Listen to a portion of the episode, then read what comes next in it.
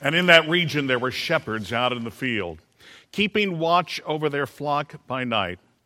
And an angel of the Lord appeared to them, and the glory of the Lord shone around them, and they were filled with fear. And the angel said to them, Be not afraid, for behold, I bring you good news of a great joy, which will come to all the people.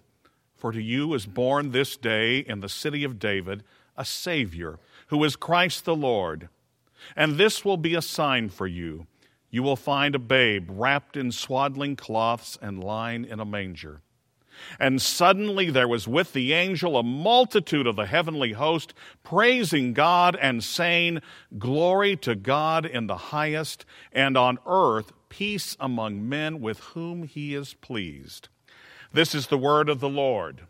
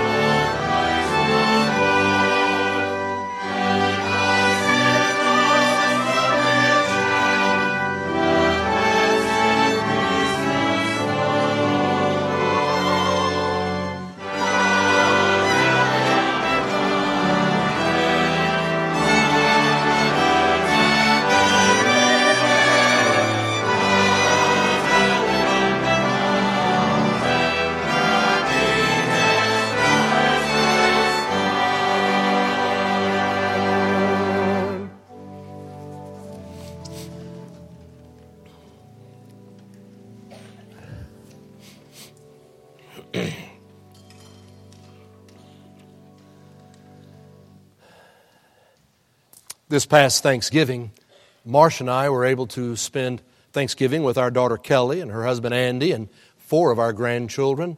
After we had a great meal, we all went out to go to the movie, and there we went and saw The Grinch. And if you're out watching The Grinch, then you know you're preparing for Christmas. And sure enough, after the show was over, we were talking all about Santa Claus and what did you want Santa Claus to bring. And it, was a great time. And I have to tell you, I'm a great fan of Santa Claus and I love that part of the tradition and our culture, especially when you go back and look at how it developed and, and how it's a part of history. It really goes back to the third century uh, when we had a bishop of Myra, which is a town in modern day Turkey. And the bishop of Myra was Nicholas, and he had a real passion for giving gifts to children, surprising them with gifts, wanting to bless life. And so it became so popular and he became so loved. In the end, he was made a saint and he became known as Saint Nicholas. So the idea of gift giving and surprising people with gifts became a part of the Christian tradition early on with Christmas. And it was a part of that tradition kind of off and on in varying degrees for the next 1500 years. But it was in the early 1800s when Clement Moore wrote the, the poem, Twas the Night Before Christmas. And in that, he begins to talk about St. Nick, who's going to show up with all the presents, delivering them to all the children. It was a, a very special thing that was going to be going on. And it really caught on, caught people's imagination, and it really began to grow for us uh, as a culture as people celebrated um, St. Nicholas. The Dutch had always enjoyed celebrating St. Nicholas. And so this was a part of their tradition. And in the um, 17 and 1800s, a large migration of people from Holland settled in New York. And they were celebrating St. Nicholas. But with their, their accent, St. Nicholas came out Sinterklaas. And Sinterklaas got corrupted into Santa Claus. And so we got Santa Claus, and it's continued to grow in our understanding. And as the years have gone by, Santa Claus has very much been given the characteristics of God all seeing, all knowing, all present. You listen to the, the song um, of Santa Claus Comes to Town. You better watch out. You better not pout. You better not cry. I'm telling you why. Santa Claus is coming to town. He's making a list. He's checking it twice. He's going to find out who's naughty and nice. Santa Claus is coming to town. He sees you when you're sleeping. He knows when you're awake. He knows if you've been bad or good. So be good, for goodness sake. For many people, this really has become their theology about God. Whether you know it or not, it's easy to feel like this is your theology that God is all seeing, all knowing, all present, that God is watching you, and He's making a list, checking it twice. Going to find out who's naughty and nice. And if you're on the naughty list, then God doesn't bless you. That becomes the theology of a lot of people without really thinking about it. And I don't believe that that is what the story of Christmas is about. And I believe the story of Christmas is so important in the message. It's why this morning I want to continue on with the sermon series, The Greatest Story Ever Told. We said this whole year has been about telling the story. And we've been trying to tell the stories of faith, the stories of our faith, the stories that define who we are. And I wanted to end this series this year with the greatest story ever told, saying if we look at the story of the birth of Christ, then we begin to hear what changed people's lives 2,000 years ago. If we look at the people in the story, we see their lives have been changed. And if we know the story, those same things change our lives as well today. Last week we looked at Mary and Joseph. Today I want to look at the shepherds and the message that the angels would bring. Now, have you ever wondered why God chose to reveal the message of the birth of Jesus to the shepherds? Why the shepherds? You and I have our nativity scene set up. And we are so used to seeing Mary and Joseph and the baby in a manger. We're used to seeing the wise men. We're used to seeing the shepherds. Why did God choose shepherds to share the news that the Messiah was born? Last week, I started telling you about how 50 years ago, right now, we were getting so close to landing on the moon. It was an exciting time in history 50 years ago.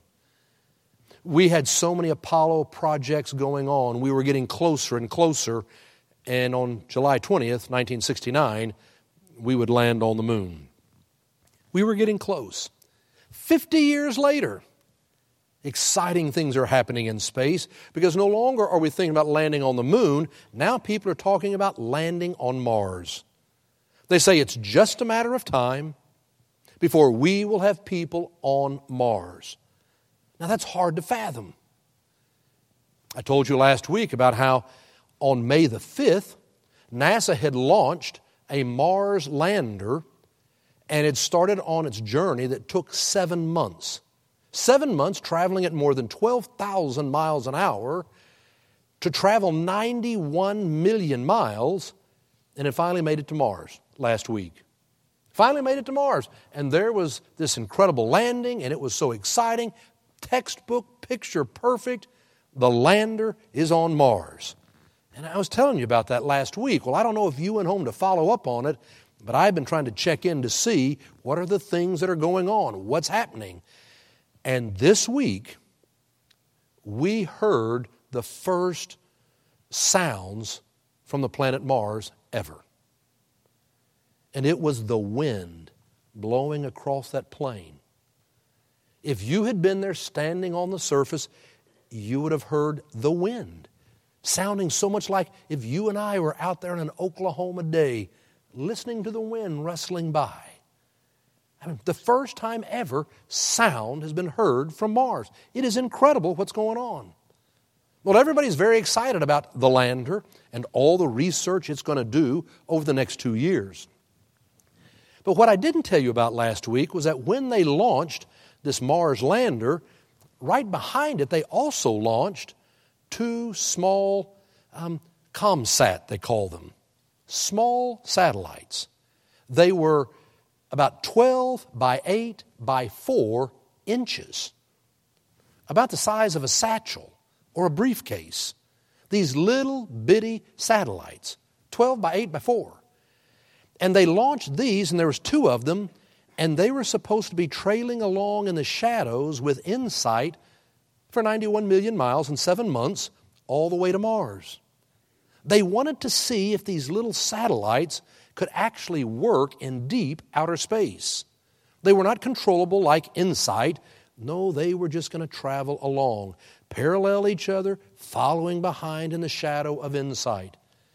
They were nicknamed WALL-E and Eve. If you saw the, the movie WALL-E by Pixar years ago, you know that there were two little robots that went into outer space through the heavens, WALL-E and Eve. Well, that's the name of these two little satellites, and they've been going for seven months now. They perform flawlessly. When they got all the way to Mars, they were taking pictures of the, of the lander as it went down. They took pictures of Mars. They were not designed to be controllable like um, the, the lander, like InSight was. No, they would now go into orbit around Mars and then towards the sun and then come back and be in deep outer space forever. But the amazing thing is, you know, InSight, this Mars lander, that's the name of it, InSight cost 900 million to build. WALL-E and Eve cost 50,000 each. And what scientists wanted to see was could they really go explore the outer depths of space for 50,000 each instead of 900 million? And the fact that it has been so successful uh, it is going to change the way you and I we, we go and, and discover the universe. What we're going to learn in the, just a few, few short years to come is going to be incredible. But nobody's talking about WALL-E and Eve. Everybody wants to talk about InSight, the lander on Mars. And I got to thinking have you ever felt like WALL-E and Eve? That you are trailing in the shadows? Of someone else. Someone else is getting all the love from mom and dad. Someone else gets all the glory at work. Someone else is in the spotlight. And you're just kind of trailing along behind in the shadows. That everybody's talking about someone else, but it's not all about you. That's who the shepherds were. The shepherds were the marginalized. The shepherds, they were in the shadows. They were not the powerful, they weren't the wealthy, they were not the people who were so religious. No, they couldn't live a good, kosher life because of their job. That's the people that God chose to deliver the message to. They would never have expected it. No one else would have expected it because they were the ones in the shadows traveling along behind that nobody talked about. And I believe God was making a statement in the story by the people He chose to deliver the message to. And maybe the question I would want all of us to ask ourselves today is Do you believe that God wants to deliver the message to you?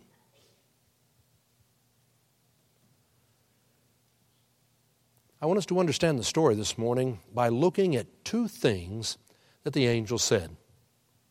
First of all, the angel said to the shepherds, Glory to God in the highest, and on earth peace among men with whom he is pleased. How you interpret the last part of that sentence will determine your whole understanding of this story. With whom he is pleased. Is that a conditional statement?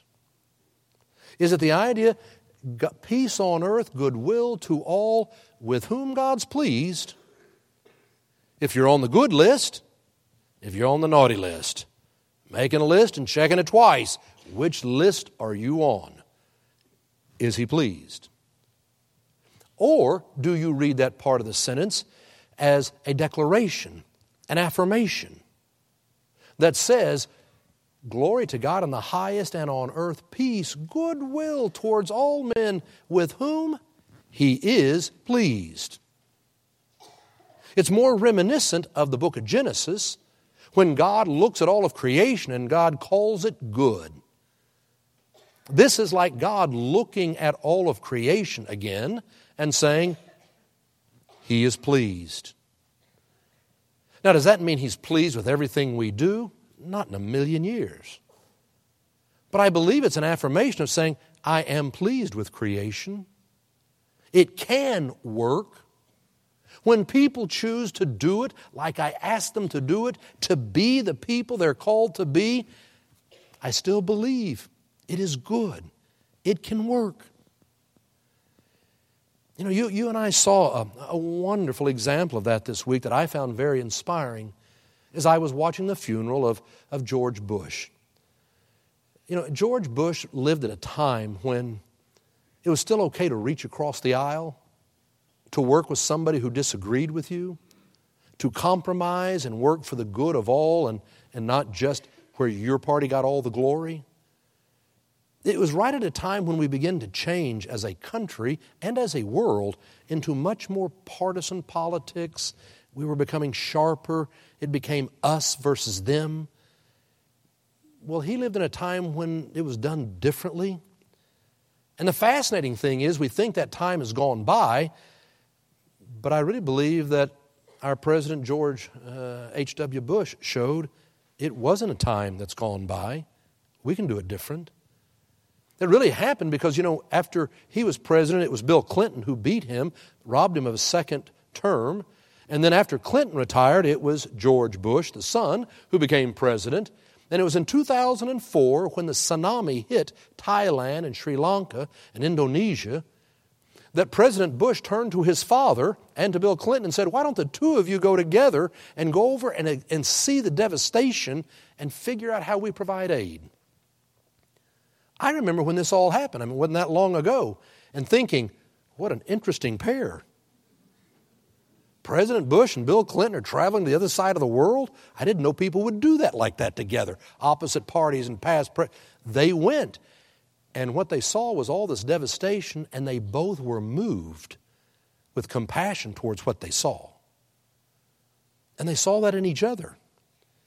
And they started talking about problems in the United States and education in the United States. And they came away from the trip discovering they liked each other. That they agreed on far more things than they had ever imagined. They really liked each other. And so it was in 2006 when we had Katrina hit the coast. Again, President Bush turned to his father and to President Clinton and said, Would y'all go try to raise money to help the people from this disaster? Well, the two of them went out and they raised $130 million to reach out and try to bless those who were in need. And again, working together, what they discovered was they really did love each other. They liked each other. They had so much in common. Though they were different and they had different opinions on things and their lives had been very different, they really could love and work together for the good of all. I believe God looked at creation and said, It's good. He is pleased with creation, with who we have the potential to be, the way we can work together. It does work. You know, tonight we're going to be having our old church Christmas party. And we're going to have a good time. And we're going to be watching the movie Mr. Long's Neighborhood, which is a real tip of the hat to Mr. Rogers. It was 50 years ago that he created Mr. Rogers' Neighborhood. And it has such an impact on the children uh, of the United States and, and adults as well. But it started in 1968, 50 years ago. To get ready for the shooting of this movie, I went back and did some real research. I wanted to learn more about Fred Rogers. And some of the things I knew, but things like he was a Presbyterian minister. He was a man of great faith. He was a man who wanted to help share his faith through the means of television with children, the things that he believed. What I learned was his um, iconic um, cardigan sweaters. His mother knitted all of his sweaters. She would knit his sweaters, and they were iconic. Well, when he started off, he was determined to make some important uh, social statements. And he wanted to have a police officer on his show, uh, to, uh, the character of a police officer. And he turned to a man named Francois Clemmons. Francois Clemmons was a great singer. He was trained in opera, had a great career in singing. And he went to Francois and said, Would you play the character of Officer Clemmons on the show? Well, Francois Clemmons, as you know, is African American and he's gay. And to come on to the show, he said, You know, I haven't had good experiences with police officers as a kid growing up. He was hesitant, but Fred talked him into it. And he started doing it, show after show. In early 1969, less than when the show had been on less than a year, America was struggling with all of its race riots and our issues in the 60s. One of the big questions was can black people swim in the pool with white people? I mean, I find that hard to fathom. We actually argued about that 50 years ago, but that was a big deal. Can black people swim in the same pool as white people? And so, what Fred Rogers did was he had a, a, great little show where it was a hot day and he had a little pool for to put his feet into, and he was resting his feet in the pool. And then he had Officer Clemmons come along and said, Why don't you sit down and cool your feet? It'll make you feel so much better. And he sat down and took off his shoes and put his feet into the wading pool because he wanted these three and four and five and six year olds to see white and black feet in the same pool so that they would grow up thinking, well, that's normal. That's how it should be. There's nothing strange about that. It was a strong social statement. You know, at the end of every show, Fred Rogers would wind up saying, I like you just the way you are. You're special just by being you.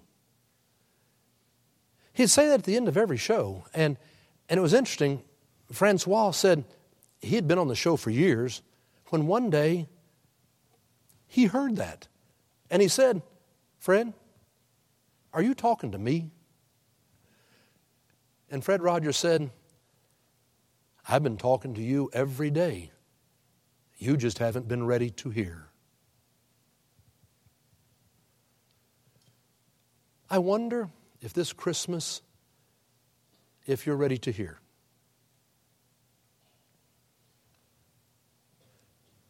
Glory to God on the highest and on earth peace, goodwill, with whom He is pleased.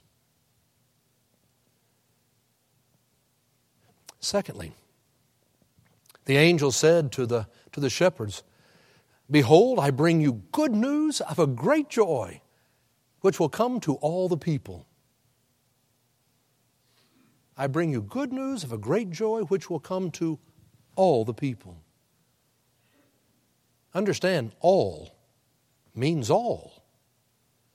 It was good news for the high priest, but he wasn't ready to hear. It was good news for the shepherds.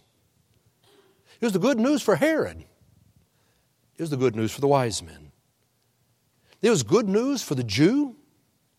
It was good news for the Gentile. Was good news for the rich. is good news for the poor. All means all. It was a good news of a great joy that would come to all the people. And sometimes we need to hear this Christmas story because we have forgotten that the good news of a great joy comes to all, even those who are different from us. But you know, we also forget that the good news of a great joy comes for you, for me. And sometimes it's easier to believe in the good news of a great joy that God loves humanity. It's easier to believe that than to believe God loves me. There's good news of a great joy for me with whom He is pleased. We sometimes feel like we're the people in the shadows, flying along behind that we're not worthy or good enough? Is it really possible at Christmas that God has a message of good news and great joy for me? You know, this last week was such a big week in sports and football for Oklahoma. It was exciting when University of Oklahoma was named to the college playoffs and got one of those spots and is going to be playing for a national championship. It was exciting yesterday when Kyler Murray won the Heisman Trophy. You know, lots of football talk been going on in, in Oklahoma here in the last week. It made me think about a great football player named Warrick Dunn. Now, you have to be a real football fan to remember Warrick Dunn, but you should if you like football. Because Warrick Dunn, uh, he's been out, he's been retired for several years now, but he played for about 10 years. He played with the Tampa Bay Buccaneers, and then he played with the Atlanta Falcons. And he ended his career as one of the top 10 running backs in the history of the NFL. He was incredibly successful. But Warrick Dunn has a fascinating life story. He grew up in Louisiana. He was one of six children. His mother was a police officer. She was a single mom. She had to really work hard. That job and second job and a third job, anything she could to keep a roof over their head and food on their table. The thing that was his mother's dream was to finally for them to own their own home. But you could never get ahead enough to get a down payment for a home, to, to have all the money you needed for all the other stuff in a home. No, it was a struggle just to keep them in their apartment and, and food on the table and a roof over their head. As I said, there were six kids from ages 11 up to 18. She never did get to see her dream through because when Warrick was 18 years old, she was working a second job as a security guard, and there was a bank robbery, and she was killed. Shot and killed. Leaving these six children on their own, and Warrick was 18. He'd gotten a scholarship to Florida State University the people of Baton Rouge, when they learned the story, they collected money for a fund to help take care of the children's bills and expenses to help them to survive. But it was Warrick who was over off at school, who had to go to school, playing football, and being the parent to try to take care of five kids. It was not an easy life. But that's what he did he managed to go through college and did extremely well, and that's when he got drafted by the Tampa Bay Buccaneers. When he went to Tampa, it just so happened that Tony Dungy was the coach. And if you know football, you know Tony Dungy is an incredible man of faith, a man of strength, a man of passion. And he said to Warrick, Okay, you're now making millions. You're going to live in this community. You need to be giving back to this community.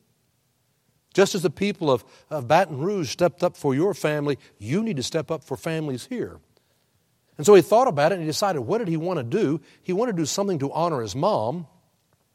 And so he decided what he wanted to do was get with Habitat for Humanity, find people who were trying to get into their own homes but couldn't quite make it, and he would step in and he would make the down payment, usually 10%, and then make a loan where it was interest free so that their mortgage note would go down. But of course, once you get a house, then you got to furnish the whole thing. And who has money for that if you don't even have a down payment? So he would step in and furnish the house couches, sofas, beds, tables, all the way to paper towels to toothbrushes. And then he would stock the pantry and stock the freezer and lawn equipment. And he always thought about his mom. Because every year around Christmas, she would get the kids and they would go drive through neighborhoods and they'd look at the lights and they'd play a game. Which house do you think we ought to buy? They wanted to have that home and they wanted to be home for the holidays. So that's what he named his special charity was Home for the Holidays. And it's every year between Thanksgiving and Christmas that those who have been chosen will suddenly be surprised, notified, you're home for the holidays. You have this house. It's stocked and ready to go. You're home. Well, he did that his very first year, his rookie year in the NFL, and he did it all those years that he played, and now he's continued to do it after he has been retired. And he has blessed hundreds and hundreds of families, and I don't know how many children who have grown up with a home. But it was back about 12 years ago that one of the families that he chose was the Watson family. They had about five children. He had the Watson family as the oldest son. He, he, was about 12 years old, and he wound up going to school. They handed out um, some flyers about um, Habitat for Humanity and getting houses. He brought it home, talked to the family, and they all wanted to figure out how could they get a house.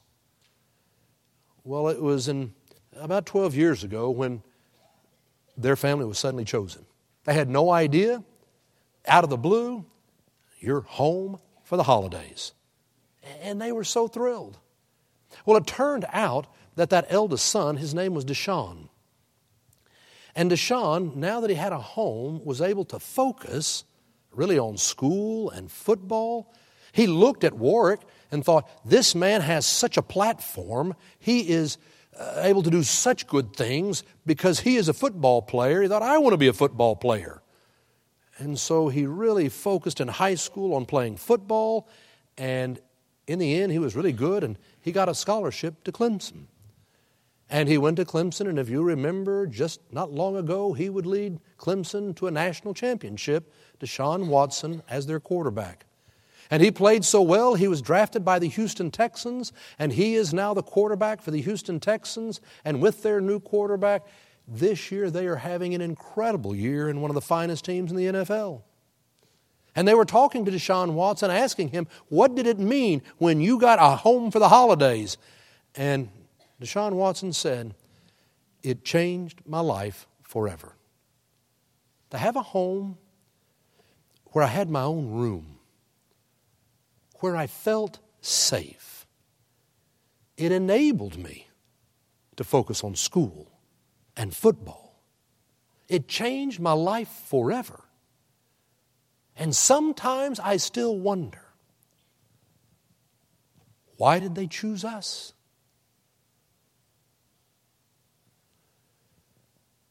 It's not because you're on the good list. It's not because you are so worthy and deserve it.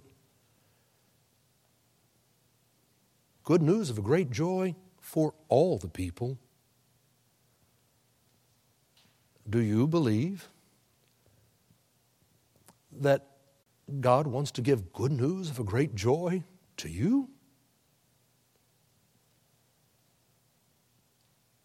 It's what the shepherds heard. Those who'd been flying in the shadows, those who felt less than worthy, not good enough, they were the ones who were given the good news that a baby was born. God reaching out to the world with good news of a great joy. You know my love of sports, and one of my favorite stories is of Bobby Orr. He may be the greatest hockey player ever. He, Wayne Gretzky, it's a good discussion. Incredible hockey players. But David E. Kelley, he, he, he writes scripts for TV out in Los Angeles. But he tells about when he was growing up in Boston. He was an 11 year old boy, and this was back in the 70s. And if you're in Boston in the 70s, you rooted for Bobby Orr because Bobby Orr grew up in Canada, and then he had played and he got drafted by the Boston Bruins, and he came to Boston. And there he brought them the Stanley Cup. He wound up being MVP multiple years. No, I mean, Bobby was an incredible athlete. But more than that, he's a wonderful human being. Such a wonderful human being. And when he was 11 years old, David learned that there was going to be the Bobby Orr hockey camp. And more than anything, he wanted to go and learn how to play hockey and play with Bobby Orr. So he saved his money and he managed to go to this hockey camp, only to discover that usually when stars put on these sports athletic camps, it's the assistants who do the camp. I mean, the stars don't have time to come.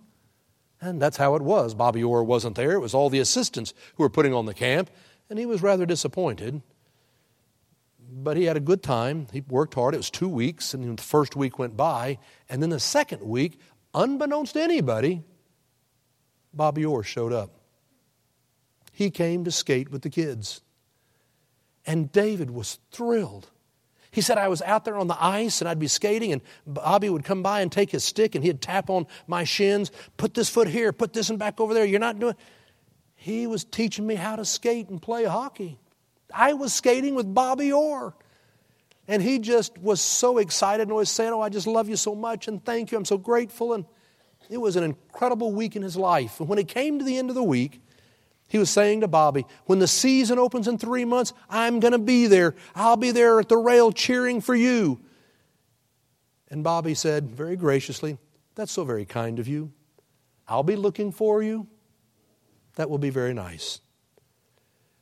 Well, he went home. He managed to get tickets. He's going to be there at the opening game. He went early so he could get down to the rail.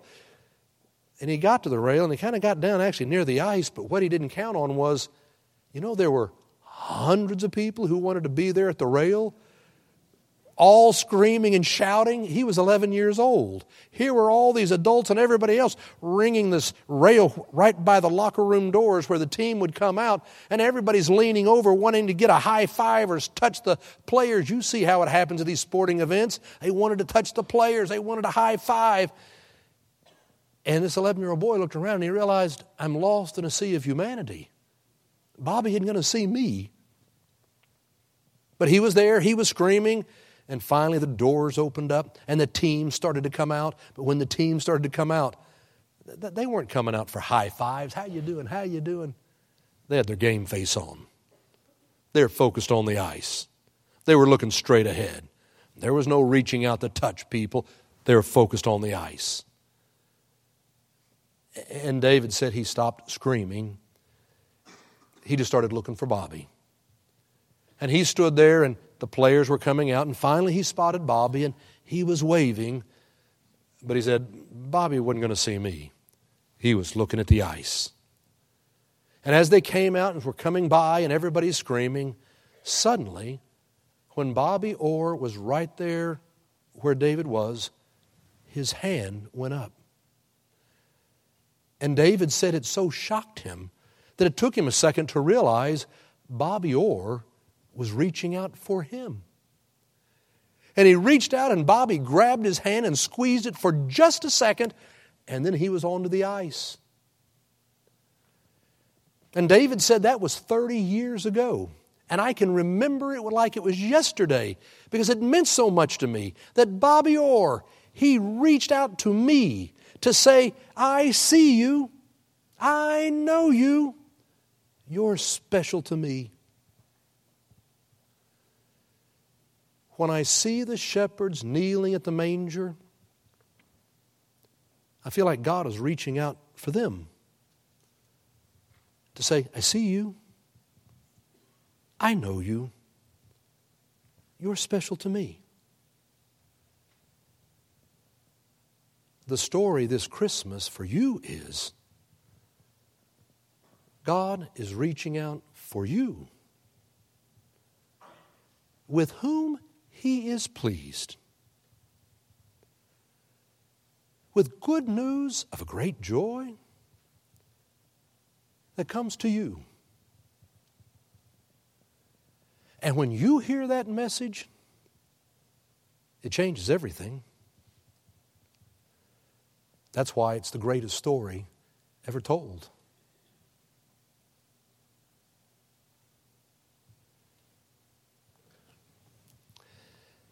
It's in the name of the Father, and the Son, and the Holy Spirit. Amen. Let each of us lift up our own silent prayer.